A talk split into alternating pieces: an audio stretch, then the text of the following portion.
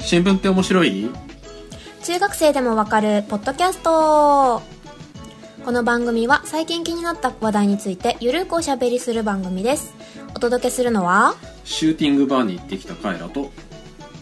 斧投げて皿が割りたいですさくらです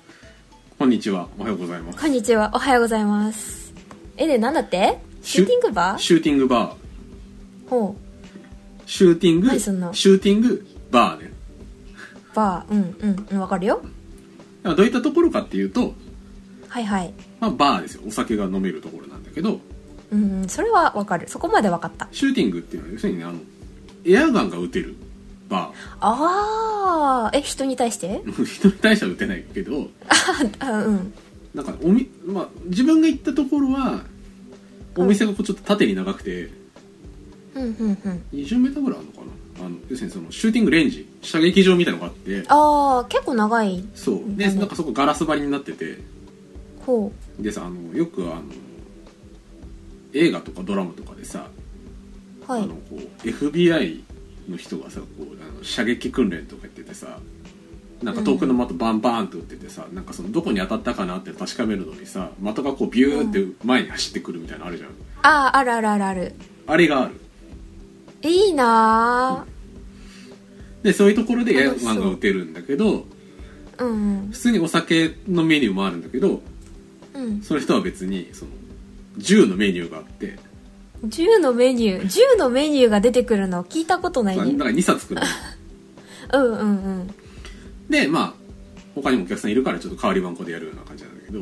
うんうんあのー銃のメニュー開くとね結構いろいろあって、うんうんハンドガン、まあ、いわゆる拳銃だね、うんうんもあればアサルトライフルちょっと長いあのこいいなうあの構えて撃つようなね肩につけて構えて撃つうようんうんうんな集まるし、あとスナイパーライフルとかもあってーあるんだあへえあと変わり種だとうんあの蛍光ロケット砲あのえ RPG とか、うんうんまあ、全部出るのはエアガンだけどうんうんうん RPG はなんか一回引き金引くとねなんか120発ぐらいこう矢がバーンって出るらしいんだえけー、ど、楽しそうもうそれ的関係なくない、うん、だからあの一発だけ で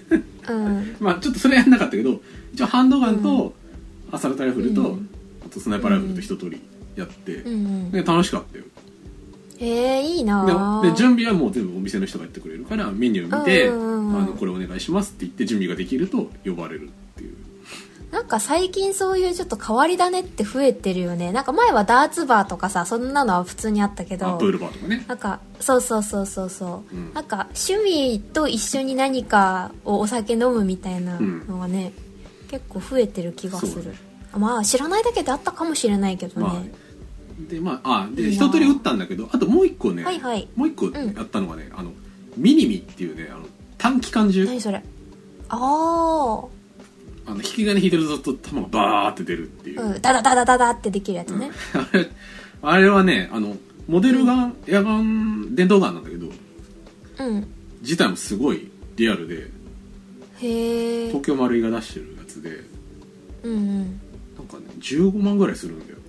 すごいでめっでちゃ自分で買わないから絶対いいねそれそう自分で買うとさ置き場もないしさ、打てないんだよ確かにあと家だとうるさいからうるさいし、うん、バズンと言うからやばいね、うん、 あのねちょっと期間中は楽しかったねあの、引き金引きながらねヒヒヒって言いながらずっと 怖い人だとか言いながらやばいうんあでもそれが好きな人ってそういうお店するといいんだねなんかそれなんかうん、うん羨ましさが あるそうで本当にそのやつあのいわゆるそのなんかたうん食べ物のメニュー一冊ぐらいずっとその銃のラインナップがあってうんうんでね一回ねちょっとまあ物にもよるんだけどうんあのた物にもよるっていうのはその撃てる弾数が違うんだけどうん大体30発ぐらい撃てて1回ね、まあ、1000円ぐらいなのようんうんあ30発かける2かあのマガジンが、うツんー2マガジンだかうんうんらだから行った時は飲み物1杯と銃が、まあ、3プラス4種類かちょっと何人かで行ったからちょっとそれをシェアしたんだけどで大体ね1人5000円ぐらいだっああいいね良心的だうんでまあ片付けしなくていいしね楽しいねっていう、うんうん、うん、っていう話うんなんか特に自分でしようとすると一からしようとするとめちゃめちゃお金かかるじゃない、まあ、場所も用意しなきゃいけないそう消し消耗品もい機っぱいあ材るしねもそうそうそうそうって考えるとすごい良心的だよねそうあいいとこ見つけたなと思ってうんうんそんなとこあるんだへそうえですよまあなんかでもあれじゃないですかさくらさんも何そのあんまり家だとできないような系統のこあとじそゃうないそうねあえ絶対できないねえっとなんか友達が結構やってるんだけど、うんあの東京でねあの、斧投げれるところと、うんなんかお皿が割れるところがあるらしくて、それはね俺もなんか記事で読んだことがあるよ、あ斧ってあれだよね、うんあだいぶ前からなんかあの木とアかクセス木とかアクセスそうそうそう木木とかを壊るものでしょそうそうそうそうそうそうそれを、あの木の的に向かってぶん投げるっていうあこうねあの回転して投げるやつねビューンあそうう、そうそうそうぶん投げるっていうやつなんだけど、うん、ちゃんとなんかフォームがあるらしくって、うんあのうまく的に当てるにはみたいなまあそんなこと考えずに、うんあの斧ぶん投げてていいんだけど、なんかその一応競技としてするときは、うんそのまあ、ダーツみたいに、まあ、うん何本、何セットみたいな感じではい点数を競うみたいなこともできて、だかうらん常連さんとか、そのまあ、よく行く人たちはそれそれで遊ぶみたいな、なるほどねうん、あと結構ね、うん写真で友達とかがあの上げてて、うん楽しそうだったいいなーって皿も割れる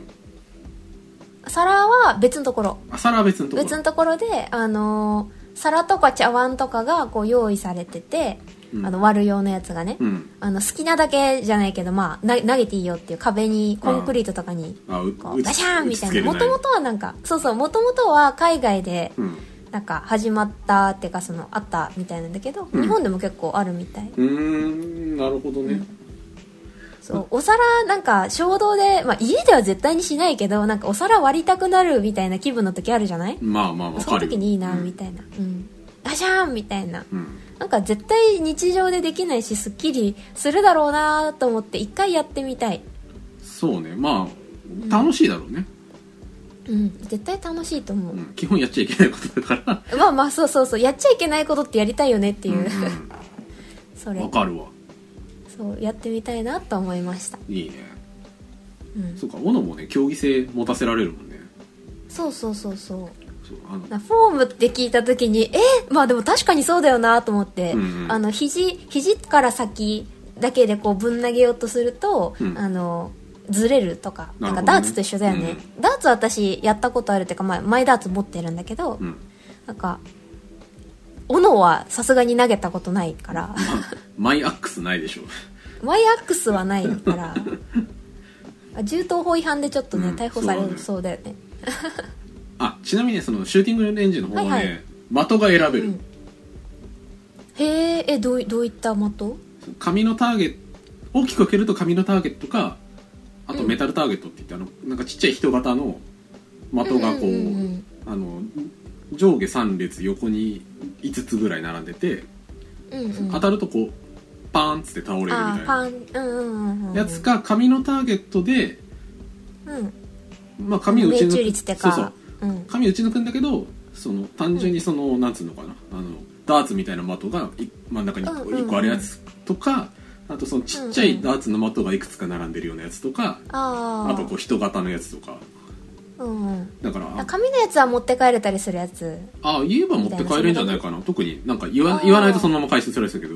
あのあーそうなんだまあ別にねそれまた使うわけじゃないだろうからもらえるんじゃないかうな、んうんだからあのメニュー選んでてさうんうんあじゃああの次あのえあの89式のあのヤブロバックでとかって言うじすごいなんか通っぽい ゃん、うん、そうなんかでさうんあのラーメン屋さんとかでさうんあじゃあチャーハンセットでとか言ってさあのラーメン何にしますかとか言ってしあじゃあ塩でとかって言うじゃん、うんみたいな感じでターゲットどうしますかって聞かれるからラーメンじゃないんだから あじゃあメタルではい面は白いいなはいメタルでとか言ってすごいなちょっとねそこ含めてちょっとなんか、あうんなんかちょっそと、うねちょっと異常な空間で楽しかったよねそうねなんか当たり前のようにターゲットと銃を聞かれてうんうんるっていう状況がもうすでに楽しいそうだから、うんであとマガジンが基本マガジンっていうのは要するにあの玉が入ってる部分のあのガガチャコンってこう取り外しするところね、うんうんうんうんが標準だと2つなんだけど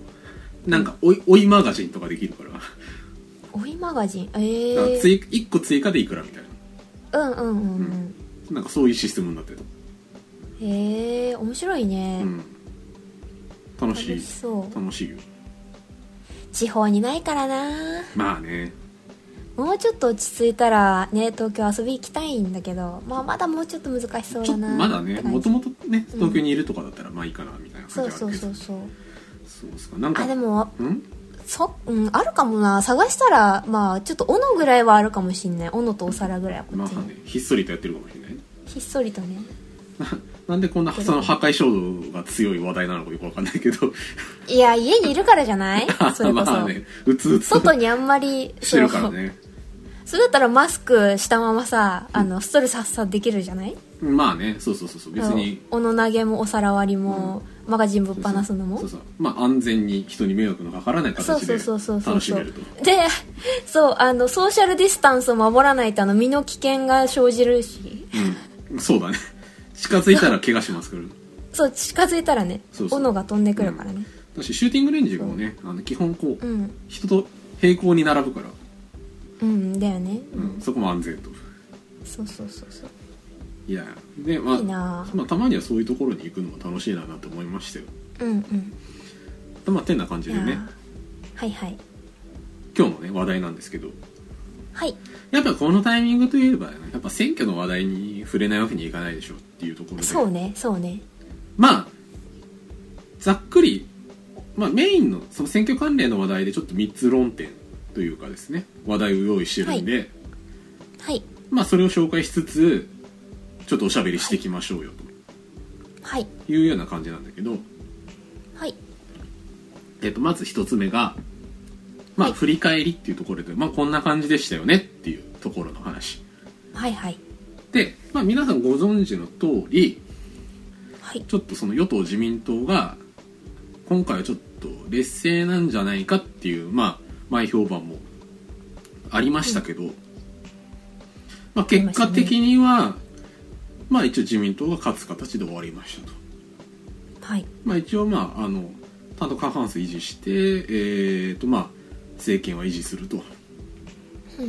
で、えー、とただ厳密に言うと議席数はちょっと減って、うん305から293議席にちょっと減りましたようんうん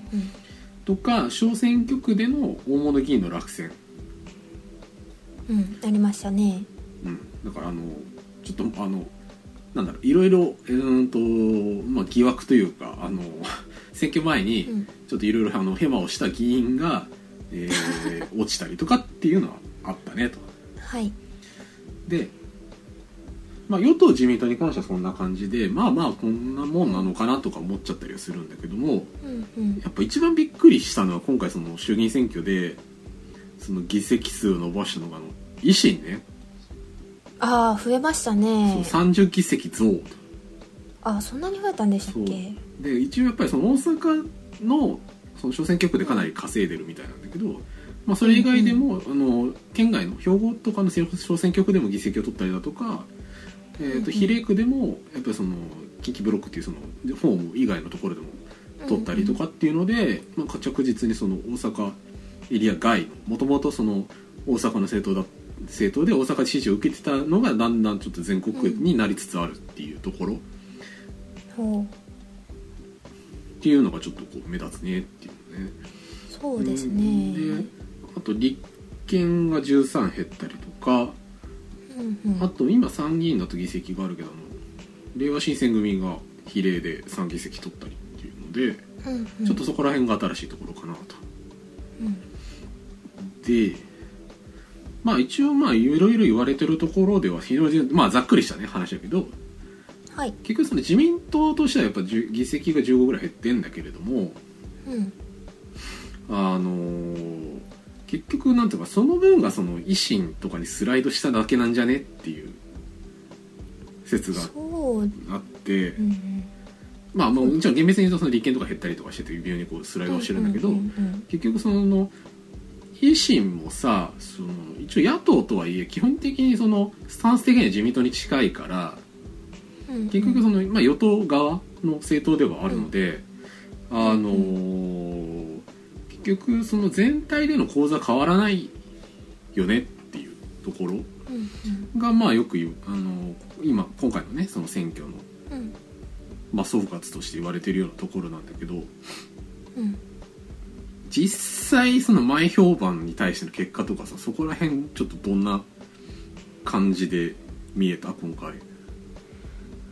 うーんなんか、まあ、主にツイッターとかが結構声がよくリツイートとかもされてる割には、うんまあ騒いでる割にはなんかまあこんなもんかなっていう結果になった気はするうんなんか声が大きい人がこうやんやんやんや言ってたけど、うんまあ、例えばその維新はやっぱりダメだとかその自民が結局もっと減るだろうとか,、うんなんかいろんな予想があったけど、うんまあ、全体的にはこんなもんじゃないっていう感じはした、まあ良くも悪くもなんていうのかな、まあ、まあこんな感じかなっていうのではあるよねただ、ううんん、なんかうん特にこう予想外って、あうんまあちょっと予想外だったのはその維新が少し伸びてる、あうんなんか思ったより伸びたなっていう感じはしたけど、まあ、だからといってこう大きく変わる流れも特にないような気はするけどな、さっきうんカイラ君が言ってたけどあと結構その小選挙区でやっぱその大物の、まあその与党関わらず野党のうん、うん人とかでも、うんとうんとあの枝野さんとか結構あの自民党の候補と結構競ってたりとかしてたからね結構そうういう、ん基本そのなんていうのかな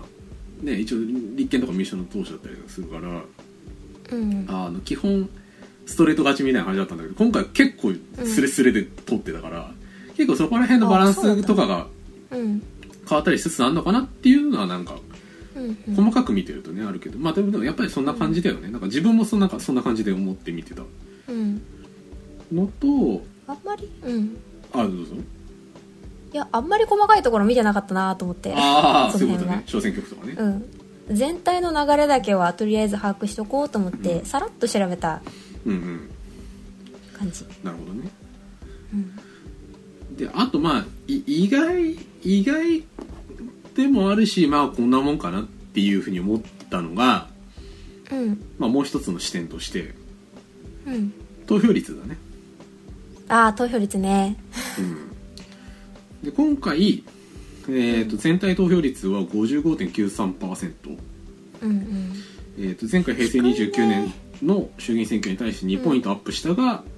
えーまあ、投票率としては戦後3番目に低い投票率でしたよと。うんまあいろいろなんかつそれこそツイッターとかでさあの、んうん芸能人が呼びかけしたりとかっていうこう運動というかムーブメントもあったりしたけど、まあそこまで大きくは反映されなかったかなみたいなそうねまあそれこそさっさとデジタル化進めてくれっていう話で投票しやすくしろってうちねのそうそうそうあの今回ちょっと思ったのがうちの祖母がちょっと高齢になってきたかあらああの行くの大変だったのよちょっとあのお手伝いしたんだけど、うんうんあの日曜日混むからやめようってなって、まあ、期日前行ったんだけど、うんやっぱり椅子がねあんまり用意されてなかったとこだったから私があの、うんうん祖母の手伝いしたところはねうんで、まあ、一緒に行ったから私が先にこう並んでおいて、うんまあ携帯で呼ぶ感じうんうん順番だったよでなってたんだけどうんまあちょっと困ったよねまあ受け入れ側もそうだしそもそも行かないといけないとはみたいなところはまああるよねうん。だからその辺がね、あのやっぱり早くデジタル化してほしいなって思ったところは大きいかな。それさえ上がればね、スマホでできるんだったら、やっぱり投票率は上がると思うし、まあねその特に今ね、お外出たくないじゃない、うんうんやっぱり。投票よりも身の安全って思う人たちも結構いるだろうし、まあねなんかそりゃ低くなるんじゃないってまあ感じはする。ねまあその分なんか結構期日前が結構今回活用されてたみたいなことはまあ聞くには聞くけど、うんうんまあ、全体のあったねけど投票率としてはまあ伸びなかったっていううん感じで、あと期日前をよく知らない人たちもやっぱりいるとは思ういるよね一応書いてあるし調べてたら分かることだし、うんまあ、親がやってたりとかするからあの私たちはね分かったりするけど、関心がないんだったら日曜日空いてないしやめようかなみたいなそういうことにもなるよなって思うその周りが結構ねうん行かない人とかがいるんだけど、うん日曜日仕事でとか、うんだとまあなかなかねなんか場所もよく分かんないしみたいな何す期日前って何が違うのみたいな。うん何のも多いから何持っていかなきゃいけないのみたいなあそうそうそうそうそうそうまあ整理券持っていけばね別にどとか、うんとかなくてもいいしね、まあ最悪なくてもね、うん大丈夫なんだけどうん、まあそうねだ結構 CM とかでも CM だっけなんか結構やってたよね結構キャンペーンはしたと思うよそうそうそう、やってたけど、まあ、響かないのはそうやってデジタルでいくらされても結局実際にそこに行かなきゃいけないから、まあ行く気がないとねっていうのはあるよねそうねそうだねああとちなみにうん期日前のうん投票ジムのバイト割がいい期日前投票の投票ジムのバ,、うんバイトうんは、ああバイトねうんううんん、割がいいよ、へえそうなんだ、うん、割がいいしややることは単純だし、うんうんまあ申し訳ないけど、うん公のことだからさ責うん任取れないし取らなくていいわけだよいろいろ業務上のまあ確かに確かにでなんかトラブルがあれば基本そこにいる役所の人が出てくるからさそうねうんすごく仕事としてはだって接客っていう接客でもないしそうあのボタンを押して券渡すとか、うんうんバーコードピッてやって名前を言うとかさ、うんうんうんあれあれ確かに一回やったことあるけどまあ面白かったよ一回やったことあるっていうのがすごいどこで募集してるのそのバイトいや普通にねあのなんか発見、うん人生発見のへえところとかで募集出てる直前とかで見ると楽しそう、うん、へえぜひ皆さんそうなんあのだなんかタイミングがあったらどうぞそうねそうねいい経験になりそう、そうそう結構ねああのやばい人って結構来るんだなみたいなのが結構あったりするから そこも含めて楽しいちょっとねあのうんマジで、うんうんマジで言えないような人とかいっぱい来たからあうんわかうんうんそうねっていうのはいいそれはあるかなうんあの合法的にというか安全に観察できるのはいいね、そうそうそうそううんうん状況をねそうそうそこ楽しかったけどあでね、うんうんちょっと面白かったのうが、んうん投票率の話なんだけど、えーとはいと最も投票率が高かった都道府県、うんえー、1位山形県64.34%、へえ山形なうんだ、ん、最も低かったのは山口県の49.67%うん、うんそれぞれがなんでなのかよくわからんうんけどなんか速報値としてはこういう数字になっている、結構違うね、うん、でえっ、とねもう一個面白かったのは、えー、と投票率が上がった県、うんうんで前回に比べて投票率が上がってますよっていう県に関しては、うん幅が一番大きかったのは大阪府ああ維新かかな7.81%かなうんあ71パ7 7.81ポイント、うんうんでえっ、と一番下がってるのは山口県さっき投票率が低かった山口県で5.5 5.56ポイントうんだそうです、まあ山口はねあの某元総理大臣のホームではあるけああどうんであ関係あるのかなあんのかねわかんないけどうんあとねえっ、ともう一個は、えー、と若年層がどんな感じだったかっていう話ねうんうんあの前回の衆議院選挙から18歳19歳が投票できるようになったよねとはいはいで今回どうでしたかと2回目だけどとはいで、えー、と一応総務省から11月の2日に、えー投票状況の速報が発表されていて、うんえうんー、と抽出抽出調査の結果、えー18歳が51.14%19 歳が35.04%、えー、と18歳19歳全体で43.01%で、えー、と一応まあ前回の衆院選の投票率よりは、えー超えてますよと。はいで、えー、と前回2017年の10月は、えー、と18歳19歳全体だね、えーとうんうん男性が41.07女性が41.97全体41.51なんでまあ確かに2%ぐらいちょっと上がってますよとうんうんで、えー、と前回と比べて男性投票率は横ばい女性は増加傾向だそうですうんたださこれ見てびっくりしたのがさあの19歳になったとやる気なさそすぎだうろそううってそうそうそうそうびっくりしたなんで18あの私最初逆だと思って、 うんあの18歳が低くって19歳うが、んうんあの増えてんなら分かるのよ、うんなんか去年行かなかったしとか、うん、となんかかみたいなあそうそうそう話題になってたからみたいな、うんなんか大学でとかそんなんだったら分かるけど18歳の方が高いんだみたいなしかも大差あるけど何事みたそいうなそうそうねびっくりするよねこれねうんどういうことって思うけどそうそうまどうあぶっちゃけさなんつうのか、その当事者レベルの話するとさうんわ我々18歳19歳の頃さうんなんつうのあの興味があった側だからさ早く投票させるぐらいの感じだからさそうそうねそうねなんつうのかな、投票に行かないテンションがちょっと分かんないっていうのがまず一個あるんだけどうんうんどうなんだろうねテンション的にねまあ別に自分が二十歳になったことを考えてみたらら、うんみ考えてみた時のことと、まあ、そんなにそのうん条件が変わりないと思うんだけど、たまたまその18歳から投票できるっていうだけの話だからさ、うだんかうんら2歳は別考えにだって感慨深くはなかったよねそうなんか投票やっとできるようになったんだって思った、うんうん最初行った時、ね特にないよねあった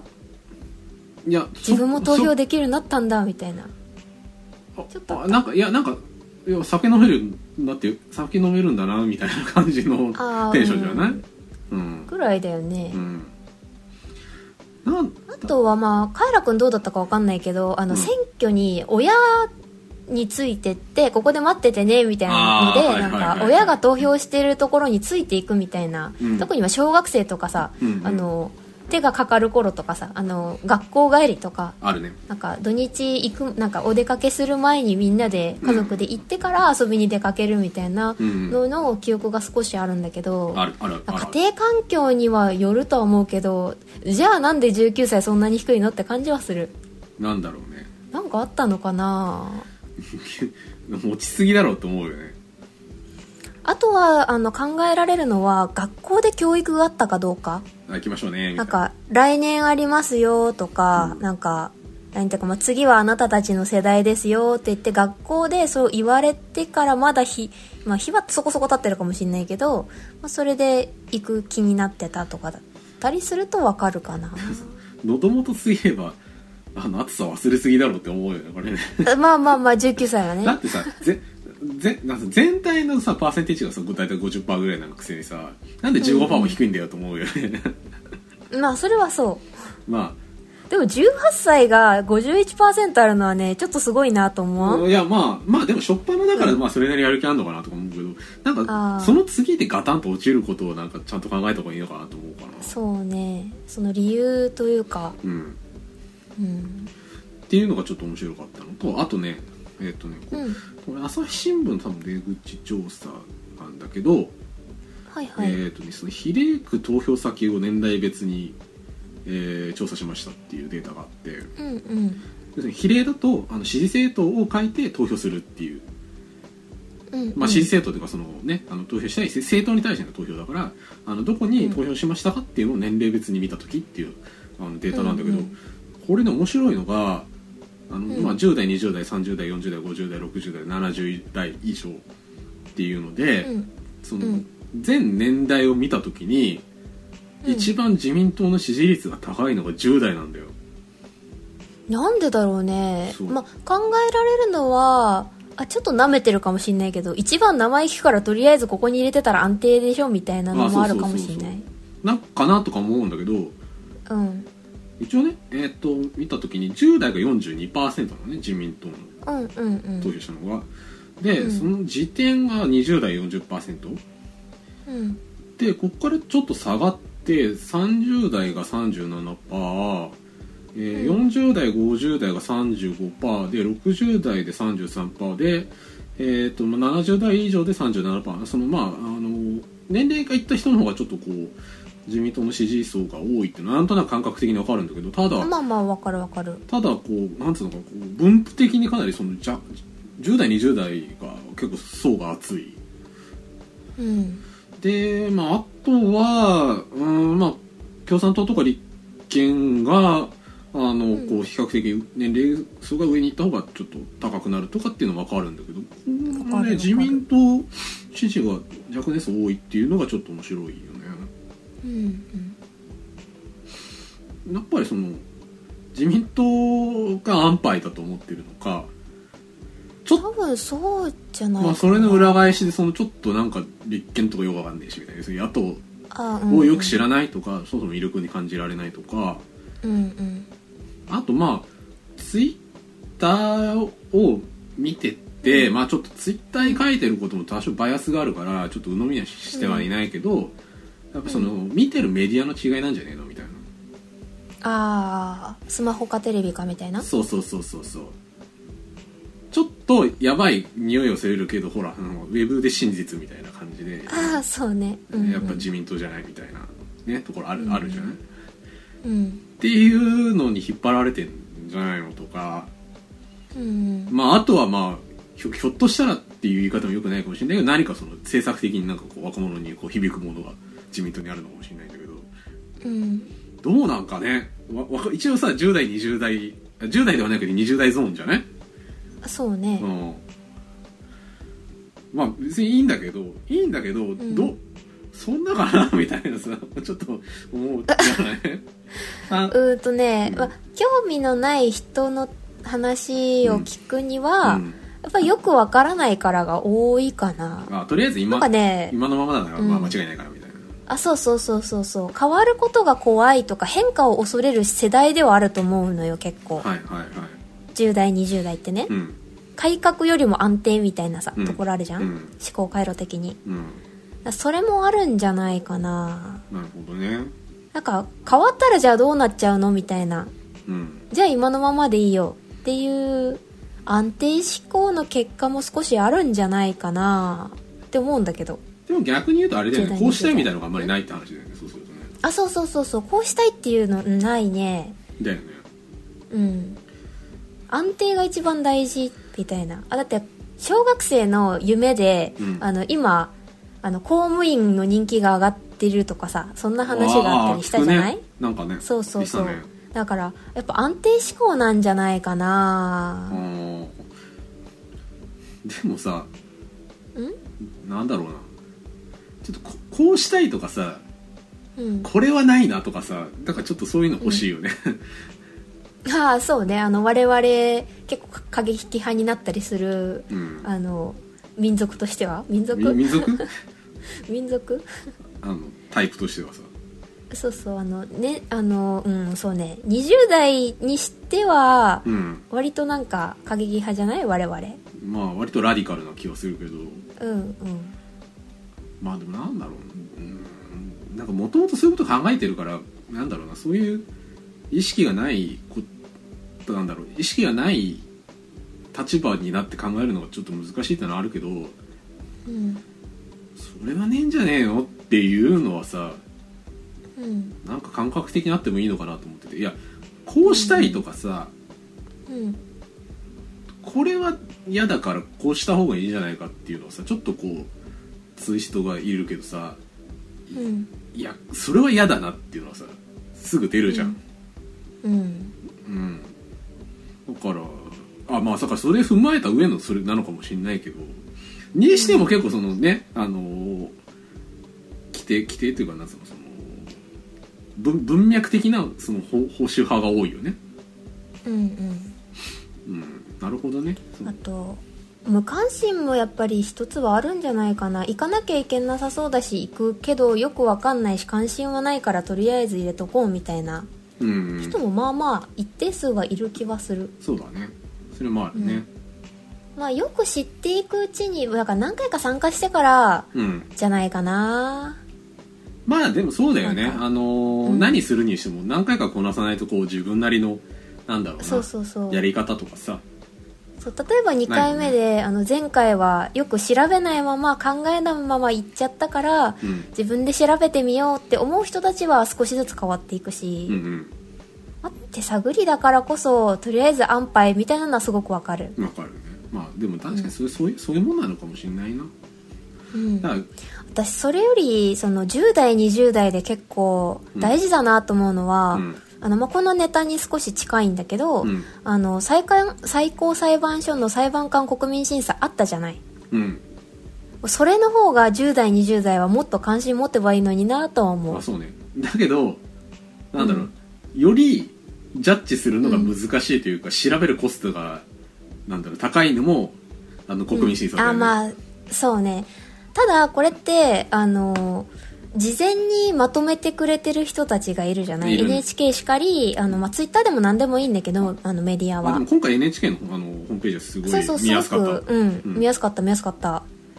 でもこれもうちょっと早くあの期日前投票に間に合うようにしてほしいな各メディアあってちょっと思ったそうね結構遅かったじゃない、うんまあ遅かったって文句言えるあれじゃないんだけど、うん自分で調べろって話なんだけどうんもうちょっと早いともう少しなんか関心を持つっていうか話題になる時間が足りなかったと思う、あれ、うんそうあち,、うん、ちなみにこの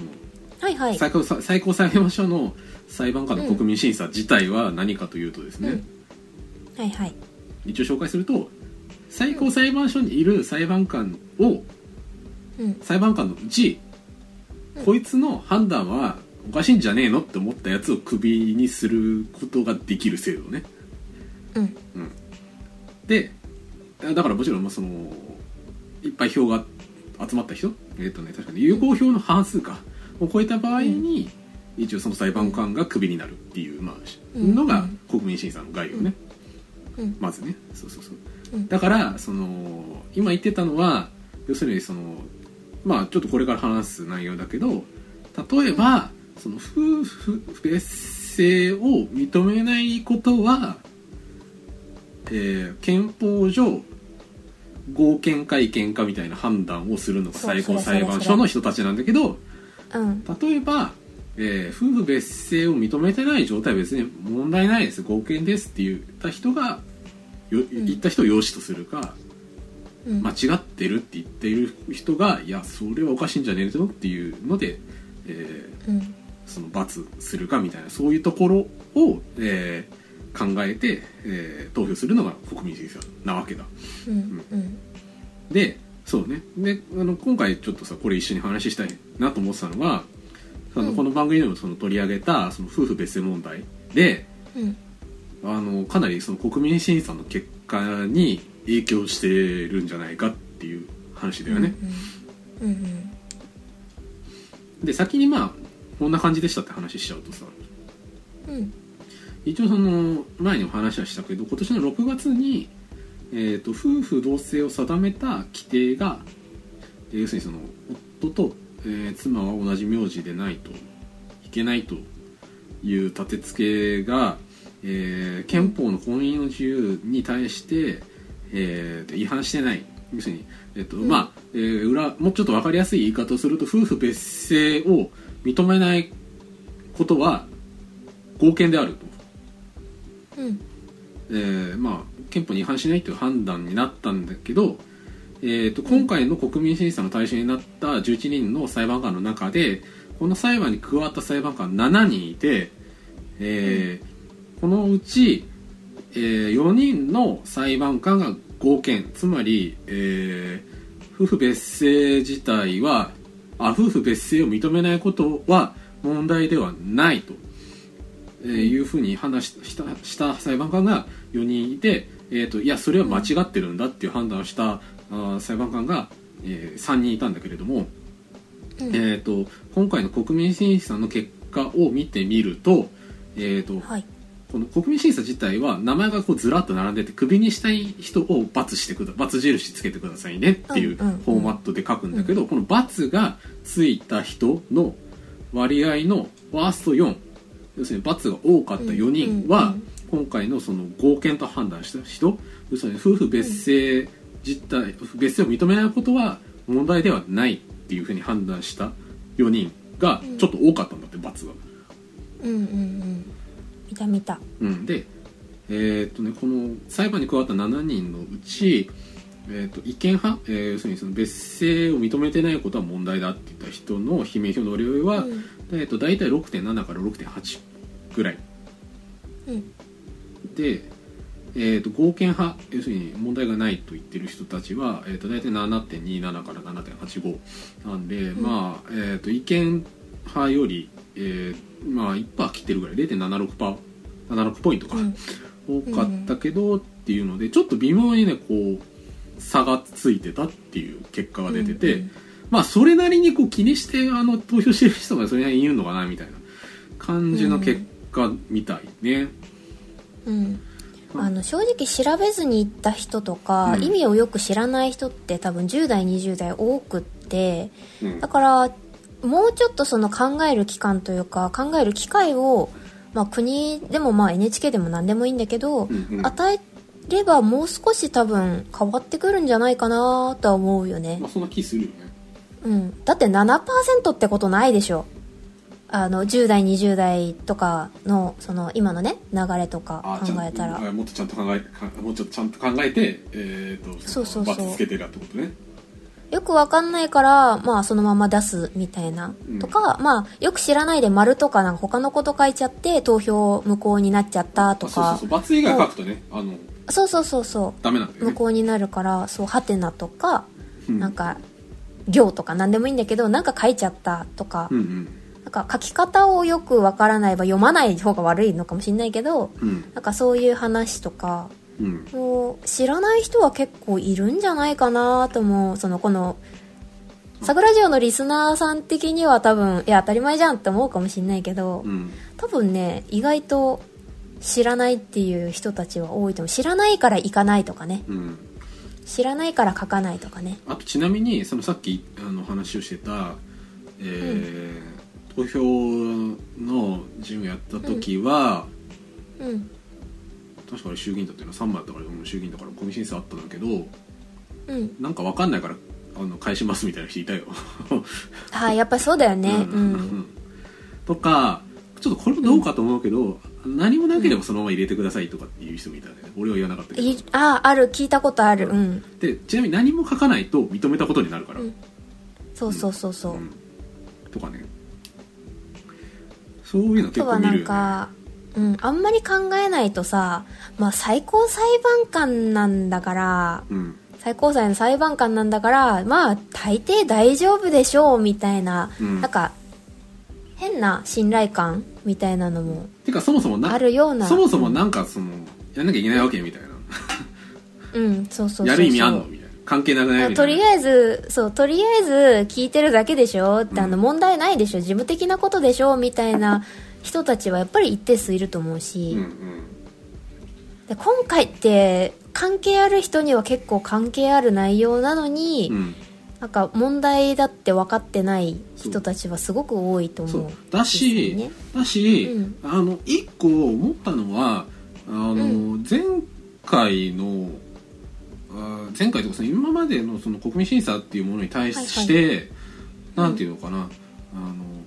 まあ一応意味合いは理解してたもののそのどこまでその我々の生活に対してそそれがコミあのうんコミットしてくるか関係するかっていうのがなんとなくちょっとこう曖昧としてたところは確かにあったんだな確かに自分の中でもあるあるただ、うんその直近のそういう大きい分かりやすいまあよくもある、うんうん、まあ別にマイナスの意味ではないその分かりやすいその、うん自分たちの生活に関係してくるようなジャッジに対してその,、うんその判断してる人たちの適性をその我々がと問えるというかうんそれを握ってるっていうふうに考えるとこれは超大事じゃんっていうふうに思ってそう、うん実際うんそのまあ権限としてね、うん15人のうち8人が違憲って言えば法律が無効にできるってうん大変なことだと思うのね、うん、そうだよ。でまあめっちゃパワーあそるよの7パそうそうめちゃめちゃパワーがあるっていうことをまず念頭に置いとかなきゃいけなくって、うんでしかもあの7%で今回、まあ、全然50%には遠いんだけど、うんでもこうやってニュースで取り上げられるようになるわけじゃない、うんうんそのパーセントでこの人たちは、まあ、国民の、まあ、わずかだけどこの人たちはちょっとあの違うなって思われてるんだよっていう国民の声を反映するその力にもなると思うから、まあ、どうせその50%に届かないんだし、うんあのまあ、無無投票というかその無回答、うんうんでまあ OK って出してる人も多いと思うんだけどこうやって数字に出るから、うんやっぱり一票って大事だな一票とかその投票うんとか、この国民審査とかうんは大事なんだよっていうのを、うんちゃんと考える機会をもう少しなんかあ我々だけでは無理なの で、そうそうそうまあ、うん、積み重ねとはいえそのやっぱりそのある程度ねあの大きくな,、なっていかないとね難しい、うんうんあとあとツイッターで見ててなんかさっきからツイッターの話ばっかだけど、ツイッターで見てて、うんあのーまあ多分これはねその要するにその,、えー、とその今あの話題にしてたあの問題に対して、えー要するにその夫婦別姓問題に対して、えーまあ、現行のままでいいんじゃないかとか、うんうんまあ、その消極的っていうか、まあ、その関心がない人なのかもしれないそういう立場の人が、うんなんだろうな結局そういうことしたければ法律変えればいいじゃんみたいな。うん立法側にそれをああの意見を言うべきであってうん司法に対してそういうこう市民運動的なことで、なんかそういうのをひっくり返すとなんか危ないんじゃないみたいなこと言ってる人がいたんだけど、うんいやその我々が問うてるのはその憲法に対するその妥当性を判断することであってあの法律の確からしさの話じゃねえからってそう思って、うんなんか、うんまあ、そういうふうに考える人もいいんだなと思ってちょっとそれはなるねちょっとおよよって思ったな。うんうんうんそれそそれそういう話じゃないからっていうそうねなんかそういうのも見た、まあ、うん、実際に今今のところね、うんまあ、この今年の6月の裁判では、うんうんまあ、夫婦別姓はまあ違憲じゃないよっていう話にはなったけど、うんなんか、えー、といつだっけ2015年か2015年も違憲はではないよっていう判断もあったけど今回に関してはあの、まあ、今の流れ的にはまだ早いかなみたいな話だったじゃないああそうねとかまあその判決そとのか。現行法に照らし合わせれば、あの、んまあいあのなんだろういあのいいいやあの要するに違法違法状態ではないみたいな,、ね、なんかそそういう言い方をしてる人もいたよね、うんうんあのまあ、諸説ありみたいな言い方をする人も出てきてるし、うんなんか変わる流れはかんあの着実にこうできてるわけだからそうだねで国民審査も合わせて、うんあの変える力にはなるうんから、それはなんか国民の権利じゃないうんそそうそれをもってして変える変えようとしてることの何が悪いんだっていうそれが怖いっていうんだったらじゃあ国民審査ってそもそも必要ないし。っていうかまあそれはあのあれだよねあのと投票行動で投票行動全般に対する否定だよね、そうねそうね、うん、その国が勝手に決めて私たちはそれを守るだけでいいですよっていう話だよねそれってねそうとかそのあとひそうそう、うんとかあとその今回そのそう国民投票あ国民審査もそうなんだけどなんだろうな、そう結局その運動によってすちょっとその、うんなんだろうなあの集団票が入ってるからちょっとポイントなんかなんつうのちょっと数字的に上がってるだけだみたいなこと言ってる人がいたんだけど、いやでも選挙ってそういうもんじゃねえのとかって思う そうそうね思うんだよね、また誰を支持するかっていうのは、あの自分で決めれないと逆に怖くないっていうそうそうであれば、んであればじゃあそのじゃあそうじゃないっていう、なんかでそれをじ風ゃあにね周りを説得しそう言えて、ばいいね、し集団票にそうなるのも別におかしなことじゃないからそうそうそう自分がそう問題があれば逆のことすればいいんじゃないですかとかも思うしそうそうそうそううん危険だからやめろってねそうそうそうだからそのまあさっきのはあのもう一個前のねそのえっ、となんかそういう 方向でそのあのこう多数派の意思によってこうねじ曲げるのよくない、まあ、実際ねじ曲げてはいないんだけど、ねじ曲げるのよくないじゃないかとかっていうのはそれはうん自分の持ってる意見と相反する人たちに対するそのなんだろうねあの言い訳にしか過ぎないよねっていう話だよね。うんあだからそれまあだから自分とその僕自身と考えがうんうん逆でそれが多数意見のものとかも全然あるけど、まあそれはそういうもんだなって個人的には思うしねうんだから自分がそう思うんだったらそうそう思う同じというかその同じ向きをしている、まあ、政治家なりそうあの、まあ、裁判官なりを支持すればいいだけでうん、うん、そうあそっうそうて、うん、そう投票してる人に矛先を向けたってしょうがないし、うん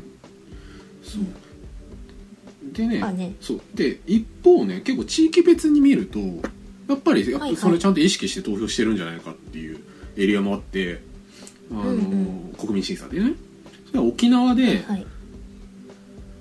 沖縄はねその罷免を求める率が一番高い都道府県で、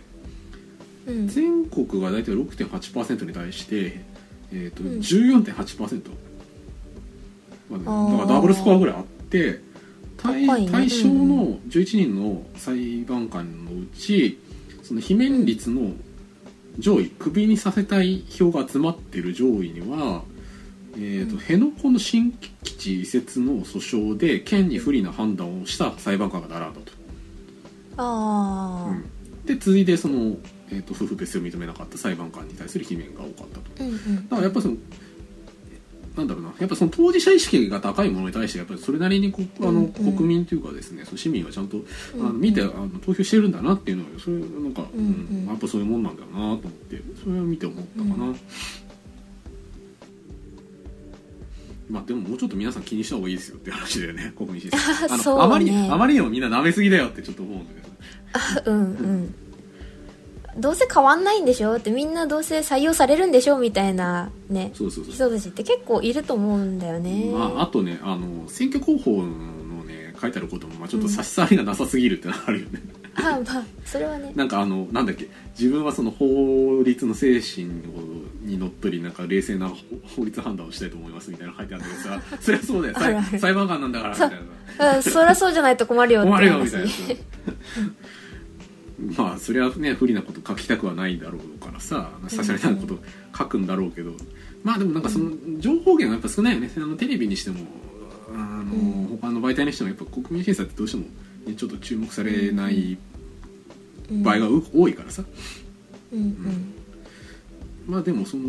夫婦別姓の問題を通じていや国民審査超大事じゃねってちょっと今回は本当に本当にそれは思った。そうね今回は本当に思った、うん、なんか肌身を持って感じたそれは、うんうんあこういう時に使うのねこれみたいな そうそうそうそう特に私夫婦別姓だったらいいだろうなって思う場面をひしひしとあー本当に当事者として感じるからああねそれすごい大事だよねね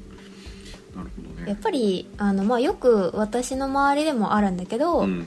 まあ女の子なんだけど、うんあの、まあ、末裔って言ったら大げさだけど、うんまあ家が途絶えるみたいなさ、はいはいはいそういうまあある話になったりとあるよねか、あるそうそうで私の友達もあのうんお婿さんに入ってもらってあの家が続いてったみたいな話とか、はいはいなんか結構、うん、増えてるは増えてんだけど、はいうんでもできればやっぱり別々が良かったなみたいな話も聞くしうんう、んうんまあ子供の数減ってるからやっぱそういうパターンはね絶対あるだろうしねおうん、増えるよね、うんそりゃそうって感じ、だよねまあ無理もないですわっていううん、っていうところはねやっぱりその当事者さっきの沖縄の話じゃないけど当事者の意見を反映させるしかないと思うのでここに関してはうんうんうん あの19歳はね頑張って選挙に行きましょうっていう話じゃないこれ行きはましょうそうそう、 オチがそれでいいのかっていうのはありますけどうんじゃあどうすんのみたいな話はもちろんあるけどでもまうん、あいろいろこうあぶり出していくとやっぱりそこら辺大事じゃねっていう話だよね、いやあとやっぱりさそのまあ年代が上の方が選挙に行きやすいとかってのはあるんだけど、うんなんだろうなその、うんと、価値観をアップデートするきっかけになるのはやっぱりその年が若い人たちだろうし絶対うんうんだしその人たちの方がな生きる期間が基本的に長いからそうやっぱそれをこう反映させないでどうするんですかっていう話でそうで投票率が上がればその世代に向けてうんアプローチしてくる政党だったりとか、うんまあ公約だったりとかそうですよ、が、うん、増えていくはずだからそれ当たり前なんだけど、うん、そう自分たちの世代のことを考えてほしければ、うんそれこそ投票に行かなきゃいけないし、うんうん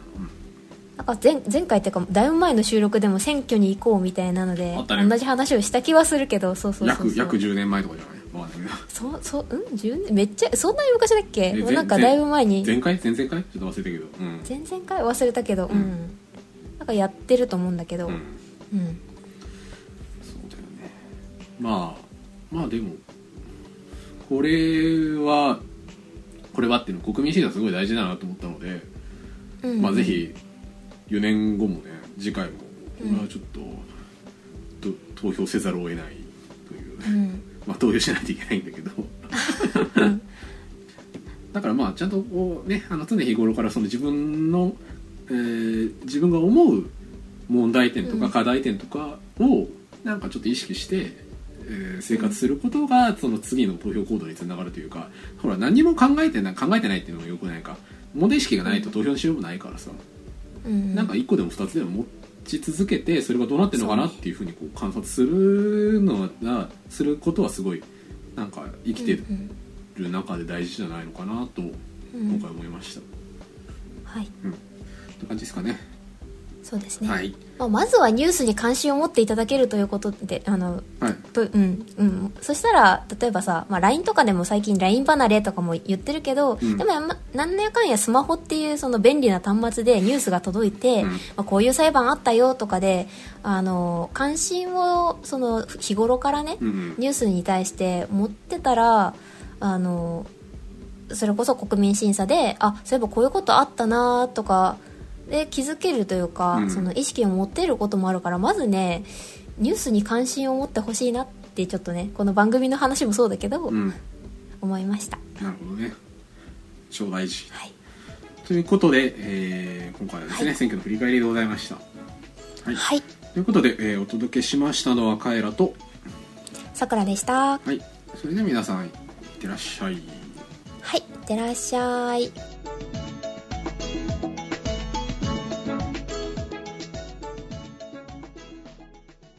そう前回のおまけなんか人気だったらしいですよ。あなんかね聞いた聞いた聞いた、うんあれなんなんかねなんだっけあ本の話何のか話したっけ？今度あそうそうそうそう、あの自殺についてみたいな。うんあまあ気になる方は前回の話を聞いてください。うんえなんかね評判が良かったらしい雑談が。雑談の方が面白かったと言われる始末ですからね快楽 いやまあお堅い話から急にふっとあの肩の力が抜ける話をしたからね、まあねうん、まあでも今回ちょっと割と雑談ベースの感じにしたからさうんうんどうかなと思そってう私ねうんもしかしたらもしかしたらじゃないねなんか新番組をついにあの逃げれないところまで来てしまいましてついになんかやれる詐欺ついでおなんか流れてたけどそうそうそうそうやるやる詐欺で今回も済ませれるかなと思ったらいやちょっとねもう逃げれないところまで来てしまったみたいなんですよあら、でなんかまあ雑談をねうん、雑談というかまあもうジェシカさんがずーっと言ってたんだけど、うん私が小ネタを拾ってくるのニュース以外でねうん前あ前々回前回、うん、傘の話もそうなんだけど、うんなんかいろんなね、うん耐熱シリコンをね日頃から扱って遊んでたり趣味でね、うんとかなんかそういう確かに変なことしてるなっていう自覚はあるんだけど、うん話す先がもうゼシカさんに「最近ね」みたいなうん面白い話をしてたんだけど、もうそれを配信しろと、うんずーっと言われ続けても5年以上やっとねなんか雑談じゃないけどまあ、うん、なんかね番組をやることになったんですよ。すごいじゃんそれでねまあなんか番組名をちょっと考えてるんですけど、うんちょっと思いつかなくってはよもしよければリスナーさんから意見が欲しいなと思ったり思わなかったり思ってますなんであのツイッターなりあのメールなりであの思いついた人はねさくらのうん、うんそうそうそう送ってくれるとすごく嬉しいなみたいなこもしとかをした思ってらもましすかしたらそういうの番組になるかもしれないしそれを生かした番組になるかもしれないしそうそうそうそうまあなんか内容的にはもうさくらのメモ帳とかネタ帳とかなんかそういう方向性になりそうなんだけど、うんまあ、なんか面白い話題うんを少し、まあ、10分15分かなうんを少し話すような感じになると思いまえすー、すごい結構まあ内容本当にバラバラでものづくりから、うんまあ、出来事やらまあ最近私あのロウリュんロウリュって知ってますなんかサウナっぽいやつなんですけどあロウリュまあ、なんかロウリュロウリちょっとュ一瞬一瞬今ロ「老中」って聞こえてきててなんあで違う違う違う違うなんでその幕府がみたいな 違う違うロウリュ、ね、あのこうなん青か青ぐやつねそうそうそう、うん仰ぐやつ、うんそれがなんか自動で今すごいらしいよみたいなのとかうんうでんちょっと行ってみたりとうんか、そういう話あとなんでサウナって90度あるのにやけどしないのとかあーそういうの調べたりとか、うんなんかそういうね小ネタなるほどねまあうん結構最近小ネタで、まあ、新聞なりウーテクなりで出ることが多いんですけど、うんまあ、そういう番組をねちょっと外れてんなっていつも思いながら収録してるから他のあ番組なもるほどねねその他の番組でこうハマらないやつをやるみたいな あそうそうそうそうそうそうもうハマんない話題しかないから私いつも出さないんだけど ネタでただそういうストックがいっぱいあるからあそうそうそれそはどううにかスしトックしかないみたいそれなそれはどうにかしましょうとそうそうそあでもそれっていう番組をねそれはいいねううんゼシカさんもうねそれもね友達に話すのめんどくさいのよ同じ話をいつも、うんなんかこれ聞けっていう番組でもいいなってちょっと思って、 うんなるほどね最近あったんだけどっていう話を30分ぐらいしなきゃいけない話をね、うんいろんな人にするのも疲れるしねうんこれこれを聞けとそうこれを聞 けと最近あった私のねあうのん動向についてはこれを聞けばわかるよみたいななるほどすごいなそんっなていうなんかその雑雑雑談のクラウド化みたいなねそうそうそうそっていうちょっとなんか書庫になればなみたいななるほど聞ける書庫なるほどねそれはいいんじゃないですかにそう日記つけるのもめんどくさいし自分でもなんかたくさん調べて知識にはなってんだけど、うんうんもう話すことすら忘れてるからあそういえばこんなあったなと思ってゼシカさんには話すと「それそれやりなさいよ!」って毎回言われるからね、 じゃあじゃあ言われる前にやろう とそうそうそうそうなるほどねもうもうじゃあそろそろやろうかなーって口を滑らせたらう「んよしじゃあやろう」って、うん今度こそやるよ」っうんてなっちゃったからうんちょっと頑張りたいと思います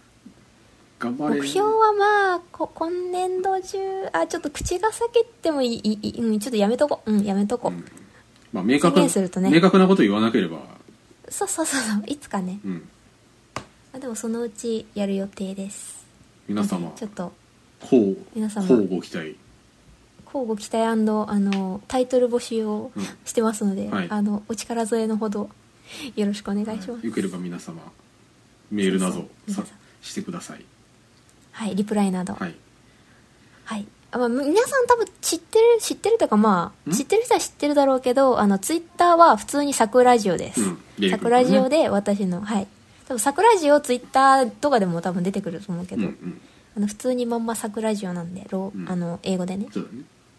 はい、なので、はい、もしよければリプライくださいあと番組の感想とかもねツイッターとかもちょこちょこ見てますので、うんあのハッシュタグでもリプライでもいいんですけど私宛てとかジェシカさん宛てとかカイラ君宛てに誰かしら気づ送っくとてい思うたんでだけると、うんそうそうそう誰かしらね、うんはい、き最近ちょっとまたツイッター見てるんでお私もねおなのではい今後ともよろしくお願いします、はいということでよろしくお願いしますではおやすみなおさやいすみなさい